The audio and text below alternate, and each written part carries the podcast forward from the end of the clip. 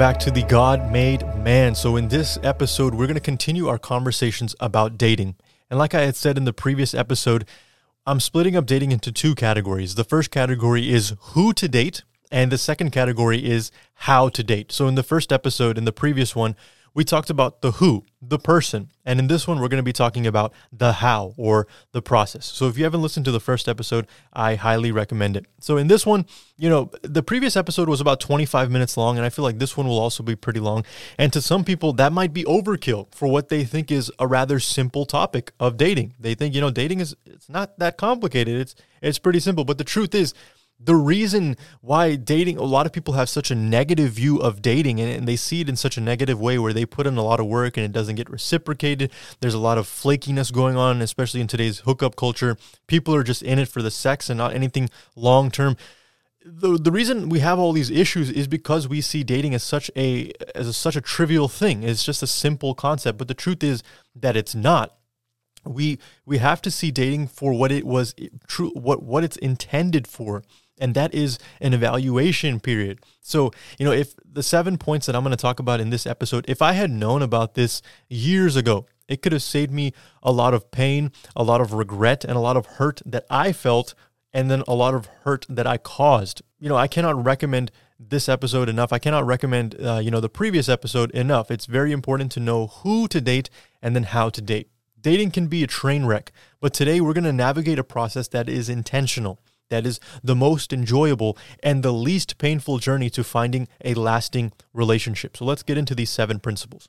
Number one is to date prayerfully. For some reason, we think, you know, God cares about all the other areas of my life except for this dating thing. So, you know, and if it kind of gives us the license to think that we can just do this on our own. But the truth is, God very much cares about who you decide to spend the rest of your life with. And it's important to invite God into that process. Carolyn Roberts, she's another YouTuber, she says that God has the biggest bank of singles and he can put you together with whoever he desires that will help you glorify him so we can trust God in the process. When you try to do this whole thing by yourself, you leave the whole evaluation period up to yourself but if you trust in God, He will direct your steps. In Proverbs, it says, when we acknowledge God in all of our steps, He will direct our path. He will tell us which way to go. We're not, once you give, you know, once I started to pray more about my dating life and about my relationship life, it, it took the fear out of it because I knew that I was being led and directed by God. All things work together for the good of those who love God, is what the Word of God says. And it takes that fear out of it. Not that we're not that we're just going to be completely fearless and have no anxiety or no worries in this. You know, that's not what I'm saying here, but what I'm saying is when we trust God, we free ourselves to be a servant and a friend to those around us. You can just relax and, and, and enjoy the process because you know that God is the one leading you. We don't get to know everything that happens in this life or how it's going to happen, but we do know the person who does know everything that's going to happen, and there's a certain peace in that. 1 Peter 5 7 says, Cast all your anxiety on him because he cares for you. We serve a God who is strong enough to carry you and loving enough to want to. So pray about your dating life. Give it over to God in a prayerful way.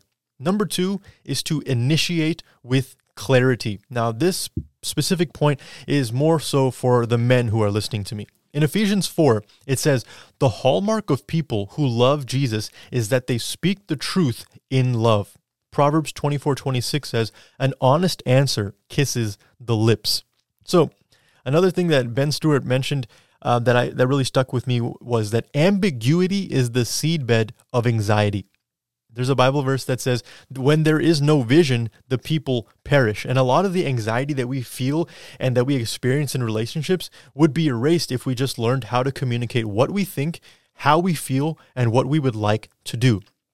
This is the responsibility of us men for us to initiate with clarity. You know, a woman shouldn't be asking you, What are we? And if she's asking you, What are we? then you've already not done your job. You've already not initiated with clarity. Don't ask a girl just to hang out with you because that's just so ambiguous. If you're interested in a girl, ask her out on a date. Be very clear about it. Now, I'm speaking from the perspective of a guy who was never intentional about my relationships. I can't even call them relationships. They were situationships where even though I was the only one talking to the girl and she was, you know, she wasn't talking to any other guys and I wasn't talking to any other girls, I would make it feel like a relationship, but I would never state, hey, you know, you're the person that I want to pursue. Let's be boyfriend and girlfriend or let's be in a serious committed relationship. I never stated it. So because of that, like the like Ben Stuart said, ambiguity was the seedbed of anxiety. So I've been asked more times than I would like to admit, hey, what are we? Hey, where is this going? And it came to a point where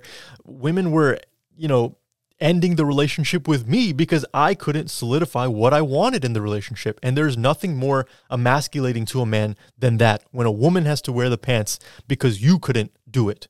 And the clarity and the clarity is not just with initiation but also in an exit strategy now let me be you know let me go into this a little bit be clear on how it might end ben Stuart said that he told his wife if at any point you don't feel comfortable let me know because i'm trusting god with my life and i'm trusting god with your life so if there, if anything doesn't feel right we can stop we can end this at any time provide a clear door out because clarity gives peace now i've also you know, as I've grown and I've learned more about this, I've become very intentional with how I pursue a relationship. And I've talked to some girls who, since they were also doing the same, they told me, hey, look, you're a great person, you're a great guy, but I don't see this going further in the future. They've told me that, and I've told them that. And trust me, this gives you so much clarity. Even though it stings or it might hurt in the moment, depending on how long you were talking, it gives you know, men will appreciate it, especially, you know, uh, if a girl tells you, hey, I don't see this going anywhere, men appreciate knowing what the girl is feeling. And I know women appreciate knowing what the man is feeling. It, you don't waste any time. You don't wonder, you know, what are they feeling? What are they thinking in their mind? You you honor them when you make it very clear what you're feeling, where you think this is going to go. Stop playing games with the other person. Games are for people who just have nothing better to do. Say what you mean, and mean what you say. Number three is autonomy. Much of the angst that we have in dating is because we see dating as a status and not a process. And when we read the Bible, there is no status of dating. You know, in today's world, you're you're single, you're dating, or you're married. And when we think that once we start dating somebody, we are now privy to certain privileges that we don't have as a single person. But this is not biblical at all. This is completely man made. When we read the Bible in 1 Timothy, Paul told Timothy, treat older women as mothers and younger women as sisters. So in the Bible, there are only two distinctions. You're either a brother and sister in Christ or you are married, man and woman married under a commitment covenantal relationship in front of God. So those are the only two distinctions. When we see dating, you know, this period of dating as a relationship status, then we have to ask ourselves, so what's the rule for this new status? What, you know, how much, how, how far can we go physically?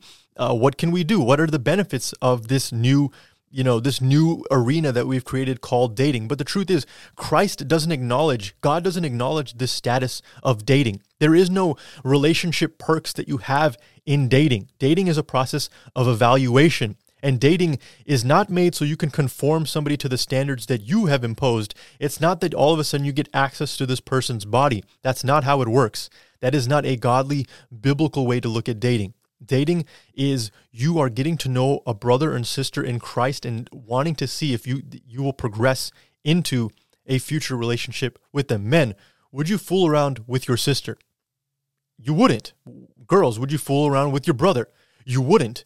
So when we look at the relationship in those two ways, how God sees it, you're either a brother and sister in Christ, getting to know each other, or you are a man and woman who are married. That's that's the only, you know, distinction we have in the word of God when it comes to this. Try to make it sound as romantic as you want. You know, people will say, "Oh, you know, we're committed to each other. We have kids together. We live together."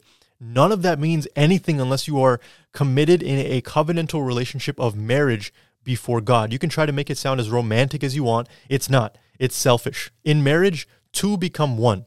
Until that happens, you are still two. You are accountable before God with your own life. You are autonomous by yourself until the day you take that covenant before God. Ben Stuart talks about a time where he told this is what he told his wife or his future wife to be. He says, You have to make your own decisions under God of where you're going to go and how you're going to serve and what you will do. I'm really enjoying getting to know you, and I can see us moving toward marriage. But until that day, we must make our own decisions. And then he said, The tension of knowing that she had complete freedom to leave at any time forced me to prioritize the process of really evaluating whether or not we were meant to be together, whether or not we would fit and knowing that there was a barrier of separation between us made me seriously think about my willingness to cross the line of brother and sister in Christ to husband and wife until death do us part. This evaluating took about a year. After that, I was convinced that life with her was better than life without her, and I didn't delay getting a ring. That's what you want a season of real evaluation that leads to a solid conclusion. Either we are a good partnership or we are not. Women, if you're giving this guy every benefit of a marriage relationship without having without him having to commit, why in the world would he commit? You're letting him live in your house. You're letting him have sex with you know. You're you're having sex with him. You're giving him kids. You're feeding him. You're doing all the things a wife should do. And why in the world would he want to commit to you? What what benefit is there? You know, you get all the benefits of the marriage without any of the obligations. Dating is not a way to maximize your benefits and then minimize your obligations. It is not romantic to waste each other's time. So date to evaluate and evaluate as quickly as you can, but as long as it takes.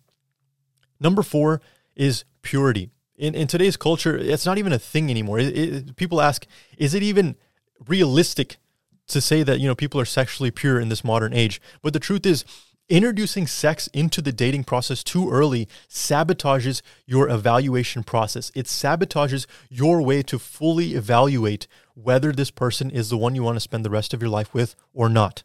Sex is more than just a physical act. It's not just two people, you know, having a physical interaction between each other and that's all it is. There's an emotional bonding that takes place. There was an article in Psychology Today that said that the duration of a romantic relationship was not what determined the severity or the difficulty of the breakup. What determined how severe the breakup was was two things the amount of time people spend together and the amount of physical contact. So whether we engage, you know, whenever we engage in sex, your mind takes a dopamine bath. And as a result, we associate this person that we just had sex with with that dopamine release. And so our brain tends to seek out that person. So when we break up, our brain goes somewhat into of, of a withdrawal mode. Some people express they ex, they express um they feel panic and nausea and tears and GI distress and it's because you're physically addicted to this person. So it's obvious to see how introducing sex into a relationship too early before you've committed to them can distort your evaluation of this person. In the Bible, the word for husband and wife in the Old Testament is translated as best friend. When dating is done right, it helps you evaluate the kind of connection you have with that person. But when you introduce sex too early, your mind is just shot with a bunch of chemicals that makes you addicted to their body. You get hooked onto the sex and you lose the ability to properly evaluate this person to see if you even like this person. There are so many people I'm sure you've heard about it. It's like they're to you're, you don't know why they're with them. You have no idea why these two people are together, and and they might say like, oh well, the sex is good. I I know people who will stay with somebody because just the physical interaction is good, not because they have any type of connection, not because they even like each other. This is they they're just together for the sex, and it, that shows in itself how powerful sex is. Throwing in sex too early distorts your ability to gauge whether this person is a good friend or not. It makes you stay in a relationship longer than you should, and it makes the breakup more painful. So be careful when you're evaluating this person. This is why people say wait until marriage. Wait until you're fully committed to this person. Don't arouse and awaken love too early. And some people might ask, won't this create some type of tension? Yes, that's the point. I mean, it it's it you're not meant to stay in this dating phase forever. This that's the whole point. You're supposed to date to evaluate. So this this sexual tension that you're feeling is meant to, you know, make you see this person for, you know, do I want to spend the rest of my life with this person? It's a it's a yes or no. Jeannie Stevens, pastor of Soul City said that sex is not just a physical physical connection. It's a soul connection. So when two souls make a physical physical connection without the commitment, the possibility for a heartbreak is almost 100%. Sex is a soul level bond. It's not just a physical hookup. A hookup is the highest level of intimacy with the lowest level of commitment. The coupling and uncoupling we do is harder on us than showing some restraint and showing some wisdom. So if you're not fooling around, what are you doing on the on the date is what some people will ask. Well, let's get into the next point. Number 5 is to date graciously. So you like someone and you find out that they're interested in you as well. So now what do we do? So our identity determines our activity. Who we are informs what we do. If you believe in Jesus, then you know that you are a child of God and you know that so is this person who is sitting across from you. So you treat them with courtesy and respect. Even if it's not a believer, you know that this person is made in the image of God, so we treat them as such. As Christians, we live in a reverence for God. We, you know, Ben Stuart, he gives this example about this girl who in high school wanted to have sex with him. And he said no. But he said, you know, I don't want to, I don't want to use you. But she basically was willing to be used. She wanted that to happen. And he said that it was hard for him, you know, in that situation because even when the other person is okay with it, we have to be able to see them as a child of God. And, and we have to say, I am not going to disrespect another child of God, somebody else who is made in the image of Christ. I will not mess around with them. I'm not going to dishonor them because I will not dishonor my God. When we read about the story of Joseph in the Bible, when he was tempted by Potiphar's wife, what did he say? He said, How can I do this and dishonor the name of my God? You know, he saw his reverence for God is what took place first in his life, and that's how he treated other people. So, because of his reverence and honor for God, he knew that he couldn't, you know, aside from the fact that this is his boss's wife, you know, he, he didn't even say that. He didn't say, I can't sleep with you because you're my boss's wife. That's not what he said. He said, I cannot sleep with you because it will dishonor my God. If I mistreat someone's daughter, then her father is going to have a problem with me. If I mistreat a daughter of God, then God is going to have a problem with me. In the Bible, it talks about how we should interact with other people, and it says to build each other up, speaking the truth in love, and that means on a date too. So, the, the objective is even if the date doesn't work out, you want them to be more like Jesus. You want them to be closer to Christ because of their interaction with you men and women, you want to treat a woman, eh, you know, men, you want to treat a woman in such a way that even if your dating doesn't result in marriage, she becomes a better person and more Christ like because of your influence. You want people to say that they became better because of you, because of just spending time with you. The net effect of your presence benefited them. If if you know if you're dating people and you're just leaving a trail of broken hearts and confused people, then you need to reevaluate what you're doing. Your aim should be to bless people, not impress people. Get to know them. You know, don't care if they like you or not. Do things that you like to do. Go for a run. Do a ministry event together. Share what you're learning. You're not trying to win them over. You're just evaluating to see if they're a good fit. Listen intently. Ask good questions. Share your thoughts honestly. Compliment them. Encourage them. And speak your mind with sincerity and kindness. Don't try to impress. Dating is a, a period of evaluation and a period where you can bless somebody else. Number six is community. Allow other people you trust into the conversation to provide wisdom. A lot of times when we're dating somebody, we tend to pair off with them. We tend to pair off with just, you know, you and that significant other, and we have these lovey-dovey eyes, and we we we tend to lose sight of things of red flags that, you know, other people might see that we might not. In Proverbs 11:14, it says, "For the lack of guidance a nation falls, but victory is won through many advisors." Romance can distort your view and it'll cause you to lose objectivity toward this person. So it's good to have as many people as you can, you know, guiding you through this relationship, especially people, married people or elders of your church or people that you look up to. It's good to go on double dates and see, you know, see what they think about this person because they might be able to see things in this person that you cannot see just because you're so infatuated or you know or you're willing to look past you know for certain reasons but they can see it and they'll be able to call it out this is why online dating might not be the best because it limits this community aspect it, it just narrows, it, it creates a, a place where it's just you and the other person to make this decision. You know, you you don't have any outside input as to this this relationship. In online dating, your selection process is just between you and your screen.